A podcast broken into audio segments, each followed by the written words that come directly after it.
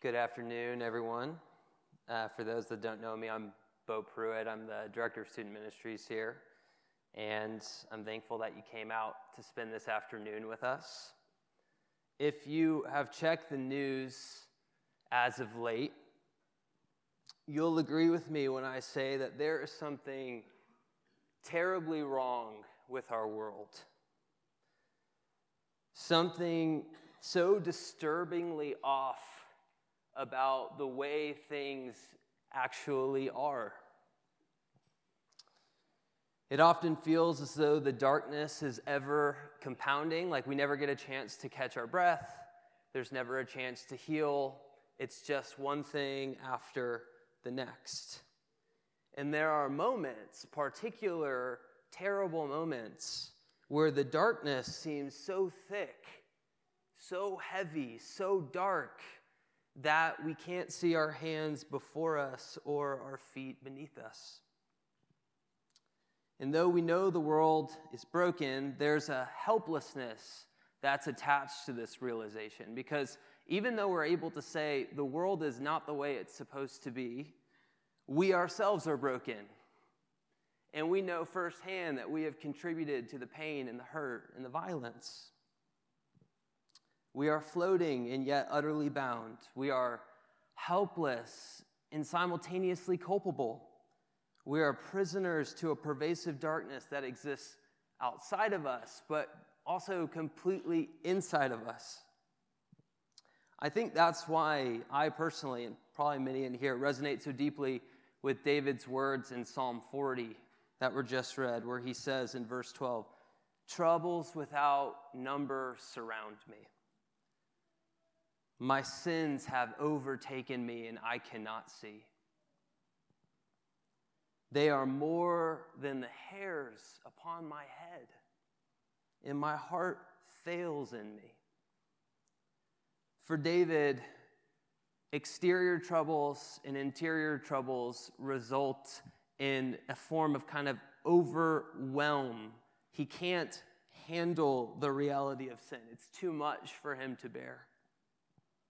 St. Paul uh, talks, you know, just a little bit about sin in Romans, if you've ever read that one. And he notes that slavery to sin leads to death. And in that same chapter, just a, a few um, lines down, he says, "In the wages of sin is death. For St. Paul, sin and death are not two conversations, but one. Sin and death are brothers that kind of function in a symbiotic relationship. They are, if you will, of the same pedigree. Death enters the world through sin, but then sin leads the world into death. Death comes into the world from sin, and then sin leads the world into death again and again and again. You could call this relationship um, between sin and death a lethal loop a lethal loop that is seemingly unstoppable and unbreakable. But that is why we're here today. We're here today on Good Friday because Jesus died to break us free from the lethal, the lethal loop of sin and death. And his means of doing so was the giving of his very self. We gather here on Good Friday remembering our Savior, Jesus Christ, the one who John the Baptist announces is the Lamb of God who takes away the sins of the world. The one in our Eucharistic liturgy we call the Paschal Lamb, the Passover Lamb, who through his blood we have redemption, so that death might pass over our door now and forever. On Good Friday, we behold the cross. And there's a dual revelation that takes place when we behold the cross. Two things that become very clear. The first comes through simply looking at the, the terror or the horror of the events surrounding Jesus' death. When anyone, Christian or not, thinks about the story of Jesus, just the historical story of his suffering and his death, your heart can't help but sink. Everyone is shaken to their core. It's a darkness that is too thick too heavy to bear. John 19, our gospel reading, tells us about what our Jesus went through. Kind and true, he was flogged on the command of Pilate, who said multiple times that he had no, no basis for charge against him.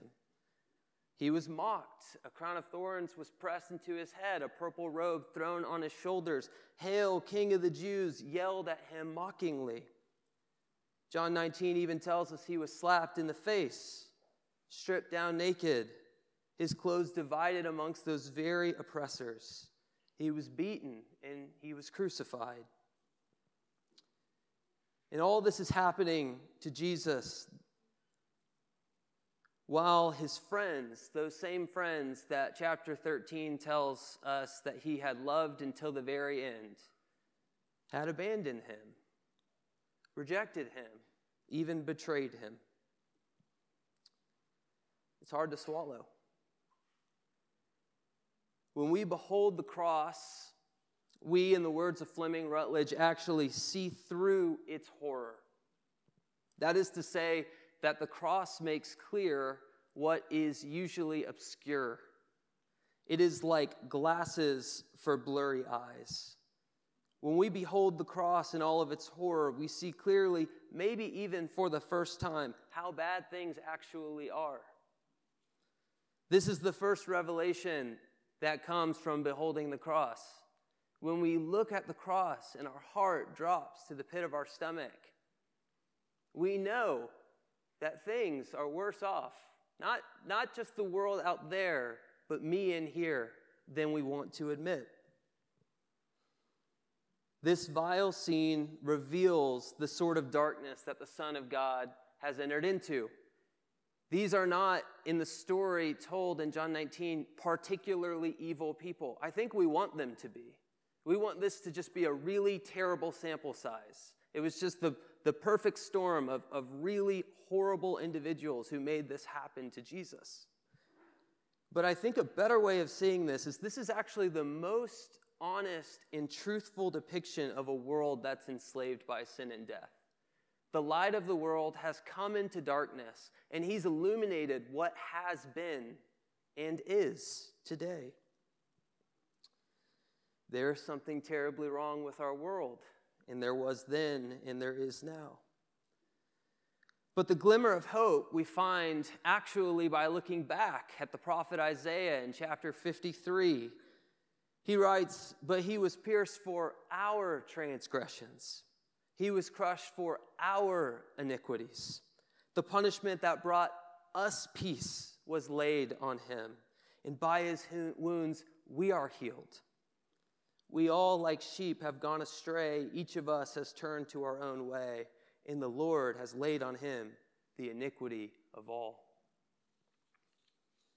Though we are awakened to the brokenness, to our own brokenness and the brokenness of the world through the cross, Isaiah 53 makes it very clear that it's actually through this very activity that we are made whole again.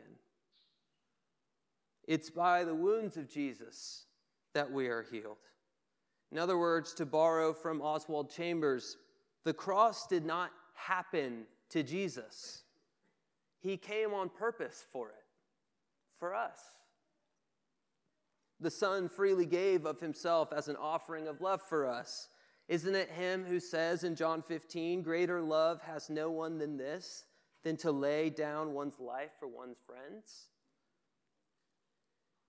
It is in having our eyes open to our inability, to our sinfulness, to our utter brokenness, that we see at the same time that God has already acted in Jesus Christ, his only Son. And this is the second revelation that takes place that becomes so abundantly clear when we behold the cross. Yes, we are so much worse than we think we are, and the world around us is so much more broken than we think it is, and simultaneously, the love of God has already gone before us. The love of God comes before us and it acts decisively in spite of us. After we see ourselves clearly in all of our failure, in all of our frailty, the mess that we've made with our lives, the mess that we've made with God's world, at that very same moment, we realize that Jesus has already given himself for us unto death, even death on a cross. It's interesting that he did not wait for us to comprehend the severity of our situation. He did not wait for penitent hearts. He did not even wait for moral reform. He simply gave himself for you. To quote St. Augustine, he writes, Indeed, we also work, but we are only collaborating with the God who works. For his mercy has gone before us. It has gone before us so that we may be healed, and it follows us so that once healed, we may be given life. For without him, we can do nothing. It's interesting in John's gospel specifically, he wants us to know that John, that, that Jesus was innocent. He was an innocent man. Or to follow the theme of John, uh, that he was an unblemished lamb. The first name given by someone within the historical narrative um, to Jesus is John the Baptist when he sees him and he says, Behold, the Lamb of God who takes away the sins of the world. In John's narrative of the Passion events in chapter 19, Pilate states twice, twice, I find no basis for charge against him. I find no basis for charge against him. And then following that, it literally states that Pilate attempted to set Jesus free. There can be no question this is an innocent man. And then a, uh, a peculiar detail that's told towards the end of our reading. It says it was the day of preparation, and the next day was to be the Sabbath. And the Jewish leaders did not want bodies left on the crosses, so they asked Pilate to have the legs broken of those hanging, including Jesus and the two thieves, and to be taken down. It says they did, and with the first man, they broke his legs. And then they broke the legs of the other. But when it came to Jesus, they found that he was already dead, and they did not break his legs. But instead, one of the soldiers pierced his side, and out came water and blood. Water and blood. The Passover lamb was also to be unblemished, bones unbroken. And John specifically names, so that we would have no question, that Jesus qualifies as this particular sort of sacrifice. And why is that important? Because in the Exodus, the blood of the unblemished lamb painted on the outside of the homes of God's people protected them from death. Namely, it protected their firstborns. But Jesus, the firstborn of all creation, dies so that by his blood, all of God's family would have death pass over them now and forever. Today is Good Friday, and I'm not one of those people who thinks we have to pretend like the resurrection didn't happen on this day. And yet, it's interesting that this is the day that we simply sit in the mess that is the world and the sorrow that is the cross. And yet we can still call it good. And so, as we behold the cross, we cry out with David troubles without numbers surround us. Our sins have overtaken us, and we cannot see. They are more than the hairs on our heads, and our hearts fail in us. Be pleased to save us, Lord. Come quickly, Lord, help us. Be pleased to save us, Lord. Come quickly, Lord, help us. And he did, and he is. In the name of the Father, and of the Son, and of the Holy Spirit.